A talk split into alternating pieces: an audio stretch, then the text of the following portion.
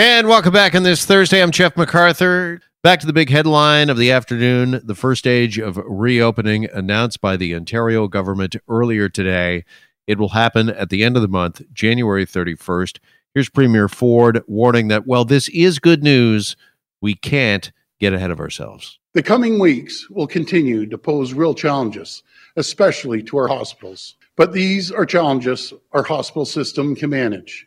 We can be confident in our ability to care for people to provide hospital beds to those who need them. And we can be confident that the worst is behind us as we look to cautiously ease public health measures. As we do, Ontario will repeat the success of the past reopenings. We're taking a phased approach with 21 days between each step to make sure we haven't moved too fast. All right, a phased and cautious approach, according to the Premier. And that first phase, that first step includes, as of January 31st, social gathering limits increasing to 10 people indoors, 25 people outdoors, and also gyms, movie theaters, uh, restaurant uh, dining rooms at the end of the month can uh, reopen at 50% capacity. And for more on that part of the story, let's welcome back into the show. Here's James Rilett, President Restaurants Canada, who joins us now. Hey, James, good afternoon. Good afternoon. Thanks for having me. Appreciate you being here as always. Uh, before we get to that news, uh, tell us a bit about what's been going on today. I understand you were at that legendary Toronto Steakhouse Barberian, and some exciting things were going on there. Yeah, it was a great initiative by Aaron, the uh, owner of the Barberian's. He uh, organized a vaccination clinic for uh, hospitality workers. You didn't have to have any uh, any appointments. Uh, people just lined up and came on in, and uh, thanks to the great people at UHN, uh, they really moved people there through quickly, and a lot of people are getting vaccinated today in our industry. Uh, um, so it's been it was a great day, and it continues right, that, today. Yeah, that is fantastic news. And tell us a bit about some of the uh, reaction you were hearing from hospitality workers that uh, in-house dining would resume, albeit at fifty percent capacity, but it will resume at the end of the month. Yeah, it was interesting. I was there just as the premier was announcing it, and uh, we got to break the news to a lot of the people that were there, and they were relieved. Uh, most of them had been laid off for the um, for all of January, so they were looking forward to getting back to work. And uh, um, we we always forget. We don't always. we often forget that uh, the hospital hospitality employees are just as hard hit as the uh, operators sometimes. Yeah, can you kind of encapsulize for us a bit, James, just what the feeling has been amongst hospitality workers, speaking with them not only earlier today, but I'm sure uh, throughout all of this, because it's been so up and down, as we know, for the restaurant and the hospitality industry, and really tough in particular for these uh, workers, not knowing whether or not uh, they would ha- have a job uh, basically one week to the next. Yeah, it, it was really tough, and uh, you know, I talked to a lot of people that left the industry. Uh, they left it uh, uh, not willingly, but uh, you know, they'd say we, I, I needed, I had bills to pay. I needed to go somewhere that uh, I was guaranteed hours, and uh, so we lost a lot of people that way. Um, hopefully, we can get some of them back, but uh, usually when you lost, lose people to another industry, they tend to stay there. So that was tough, and I know a lot of people. It was a hard decision to make. Um, people in our industry uh, are either there. For, we say we're either there for a short time or their or all their life. So uh, uh, we lost a lot of lifers, but uh, hopefully we'll be able to get them back and uh, replace them with new people as we go forward and uh, get back into full full dining and full, open all the time. Yeah, just before I get to the announcement today, just one last piece on those uh, workers and the restaurant industry as a whole, James. How tough has it been to replace some of those that have left the uh, industry? As we know, talent, uh, labor, it's critical. We've seen that during this Omicron surge. There's been a labor shortage in so many sectors. And it seems to me as if the restaurant and the hospitality industry was just really finding its feet again, getting back up on its uh, feet when Omicron hit. Yeah, we've we've had some labor issues uh, even before uh, or before the pandemic hit, um, but we're starting to figure it out. Uh, it was a matter of treating people differently, uh, changing the culture, and uh, so this really hit at a bad time. And uh, like I said, it's we you lose we lost a lot of people that were good people that that love the industry, that were skilled in the industry, and uh, um, you know, those are those will be hard to replace. Um, but it's the, it's a position we're at now, and uh, we'll deal with it when when the time comes.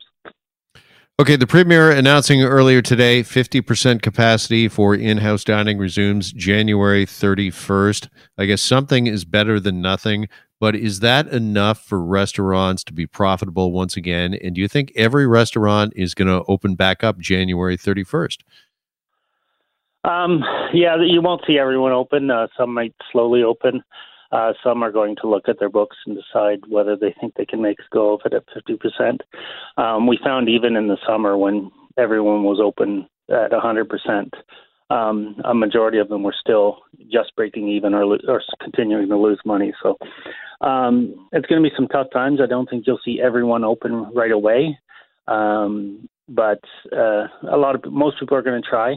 They whether they um, are able to make a lot of money or not, at least they're not losing as much. So, um, so they're going to figure it out and and uh, do the best they can. Uh, you know, January, February is usually slower anyway, so um, they're they're not expecting as much.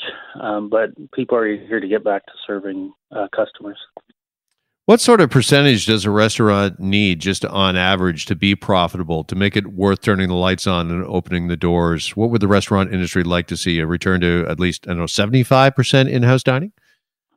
Uh, well, it depends on the on the uh, um, on the format of the restaurant, but yeah, you you usually like to be about three quarters full to uh, guarantee that you're going to be profitable.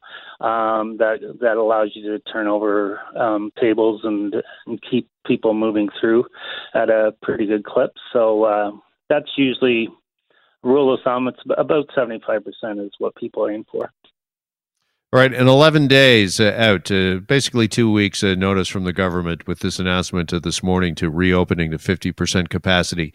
Is that enough time for uh, restaurateurs and for restaurants to get back open when you think about everything that needs to be done to be ready for opening day? And I'm thinking about uh, food ordering and such. Yeah, probably you might have some restaurants that are, don't have a full menu, but in general, if, with about a week's notice they can get up and running, uh, that gives them time to get a hold of their uh, their suppliers and ha- their suppliers get a hold of their suppliers and uh, work it down the the the line.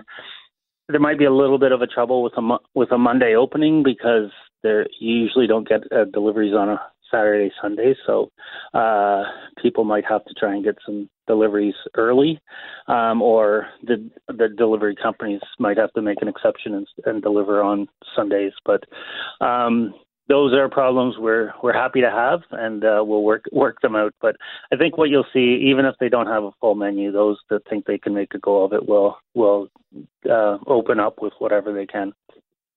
I mean, obviously, this is welcome news by the industry and so many other sectors and industries that they can kind of get back to business, at least partially, get back to doing what they're doing. But I'm just wondering, finally, James, just how fragile is the industry right now? And I don't mean economically or financially, but just the psyche of uh, restaurateurs and those in the hospitality uh, industry, because it seems as if we're just another variant away from going through this yet again.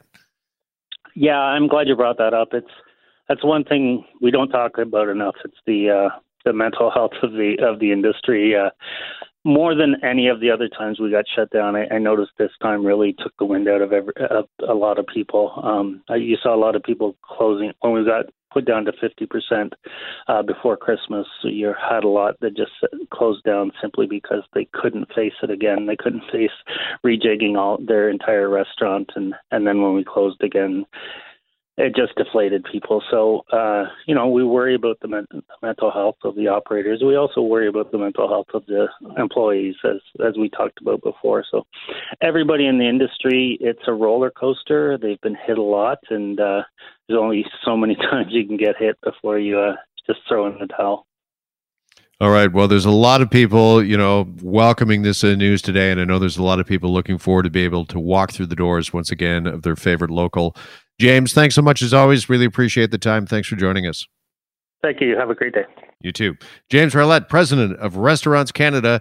And we're back after break. You're listening to The Jeff McArthur Show. Hi, it's Shauna, and I might be a bad parent because my kids think french fries are vegetables. Hey, it's Ryan, and I might be a bad parent because I went out for wings when my wife was in the hospital after giving birth. Johnny here. I might be a bad parent because in my house, the tooth fairy gives pocket change. But we're not alone. Len emailed us and said his six year old daughter's Tarzan moment going from love seat to lazy boy by curtains made him more proud than any dance recital. and Andy left his two year old at the rink. All right, guys, I'm sure we're not alone. Like Andy's kid. For stories and confessions like this, make sure you check out our podcast. It's called Bad Parents, and it's available wherever you get your podcasts. I left a glove at the rink.